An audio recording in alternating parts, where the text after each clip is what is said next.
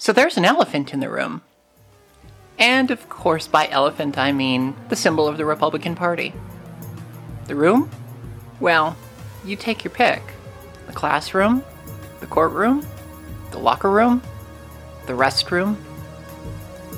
You're listening to Transgressive, a podcast about gender identity, LGBTQIA, and social justice issues.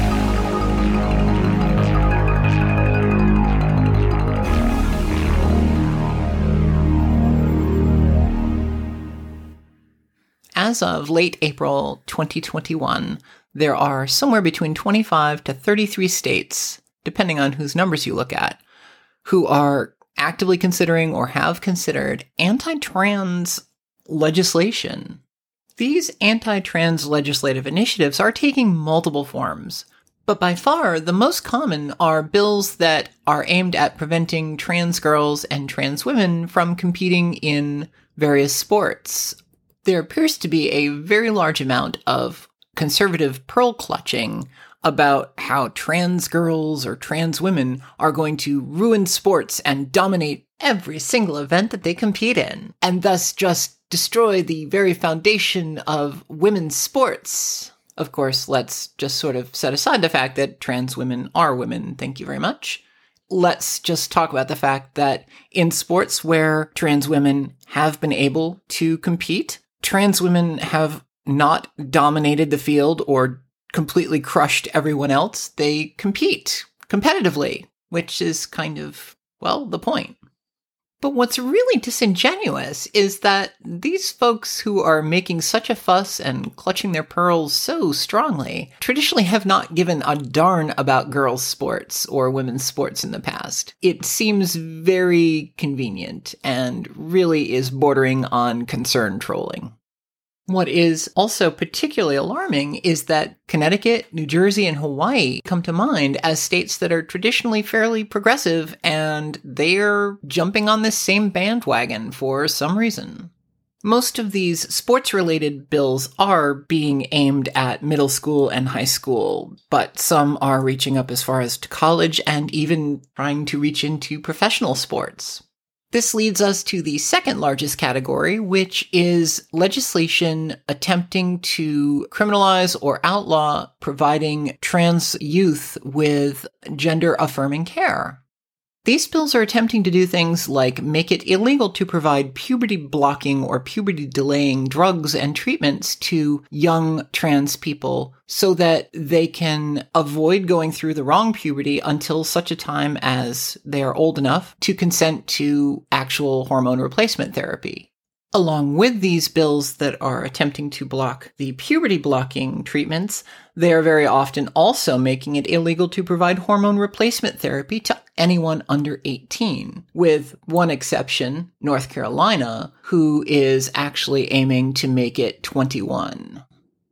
For many of us trans people who transitioned many years ago, where we weren't aware that there was treatment available or when there wasn't treatment available for trans people under the age of 18, it was inevitable that you would go through the wrong puberty for your gender identity. I realized at the age of about 16 that I was trans. I had known for all my life how I felt, but the actual understanding of, oh, I'm, at the time the term was transsexual. Oh, I'm transsexual. I want to do something about this. And knowing that there was absolutely nothing I could do until I was 18 when I could consent to care because no doctor would treat you under the age of 18 at that time, that was hell watching my body going through and feeling my body going through that wrong puberty was painful. The trans youth of today, whose parents are willing to consent to treatment, can look forward to blocking that wrong puberty and at 16 making an informed consent decision if they want to go onto hormone replacement therapy so that they can go through the right puberty for their gender identity without ever having to suffer that indignity of watching their body go through a puberty that is completely out of line with who they are inside. When you go through male puberty, there are certain changes that are pretty much irreversible no matter how much hormone therapy or surgery you get after the fact. These characteristics include the widening of the shoulders, the lowering of the voice, and certain other skeletal changes. Once you go through those, there's no undoing them. Other changes, such as development of facial hair, require extensive and expensive and painful electrolysis or laser hair removal to correct. Other changes, such as muscle strength, endurance, and skin texture, many of these things can be reversed by the blocking of testosterone and the introduction of estrogen hormone replacement therapy. Likewise, trans men who have had to go through female puberty that they didn't want to go through, they are stuck with whatever widening of the hips and whatever narrow shoulders they have, and no amount of surgeries is going to alter that. Their hormone replacement therapy will allow them to get a bit of a lower voice and it will give them facial hair.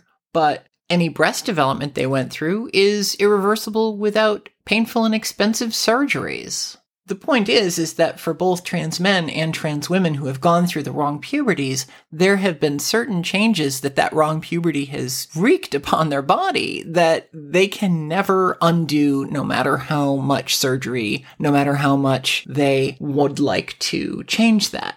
The fact that today it is possible to block puberty and go through only the right one is just such a huge benefit for the trans youth of today the emotional pain that one feels when one's body does not match their gender is called dysphoria. And this, in and of itself, is a difficult enough thing for trans people to have to go through. However, the fact is, is that a great deal of the suffering that trans people go through is social in nature. You add to that the harassment that trans people go through, especially those who are early in transition it really is a form of mental abuse and torture. Going through puberty is an awkward process. Going through a second puberty and going through transition is a hundred times more awkward for most people. Trans people who are in the midst of that transition are often targets of harassment and hate the incongruency between the secondary characteristics that they were born with and got from their original puberty, sort of fighting it out with the characteristics they're trying to develop and nurture for how they wish to present, is something that often makes trans people targets for harassment and abuse and sometimes even violence. Yet these laws treat the treatment of trans youth as if it's somehow experimenting on them or is abusing them. A lot of this comes from the very wrong headed idea that being trans is some kind of a phase or some kind of a choice. I mean, I can't speak for every single trans person out there, but I will tell you, I did not choose to be trans. I did not choose to be born in a body that did not map to the gender in my head. I did not choose to be born a boy. However, I did have a choice to do something about it. And I can tell you in no uncertain terms that having that choice and being able to make that choice of my own free will saved my life. It gave me a chance to have a life. Being trans. So, on one level, people might think, oh, well, you could choose not to do anything about it. But the thing is, that's that's not really an option for many of us because many trans people have tried to deny that aspect of themselves because of the societal pressures and the hatred toward trans people. Many trans folks try to fit in. They try to deny that they're trans, not only to the world, but to themselves and suppress it. And for many folks who do that, that leads to depression and basically very bad mental health outcomes. This is why over 40% of trans people surveyed have attempted to end their own lives at some point. And so when I say I didn't choose to be trans, but I chose to do something about it, understand that choosing to do something about it was basically choosing to live. It was basically choosing to have a life that I could be happy with. And for many trans people, that is the reality. We are not choosing to be trans, but we are choosing to transition so that we can bring our bodies into alignment with our minds, into alignment with how we have always felt inside, regardless of what outside forces have tried to tell us we should or shouldn't be.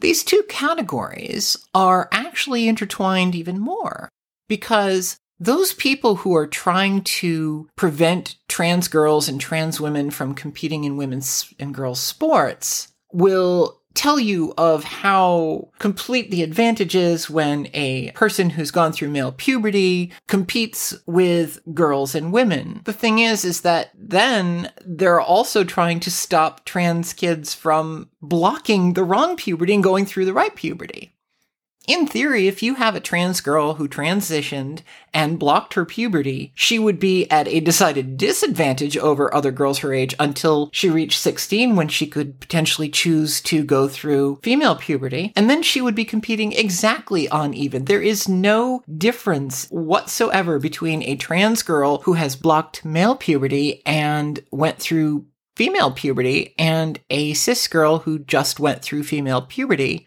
in terms of athletic performance or advantage? None. The XY chromosomes don't give you any advantage whatsoever because all of those secondary sex characteristics, the quote advantages of testosterone, only happen if you go through male puberty. Yet these folks with their pearl clutching, they just really want to stop trans girls from existing at all. And that's really the heart of that.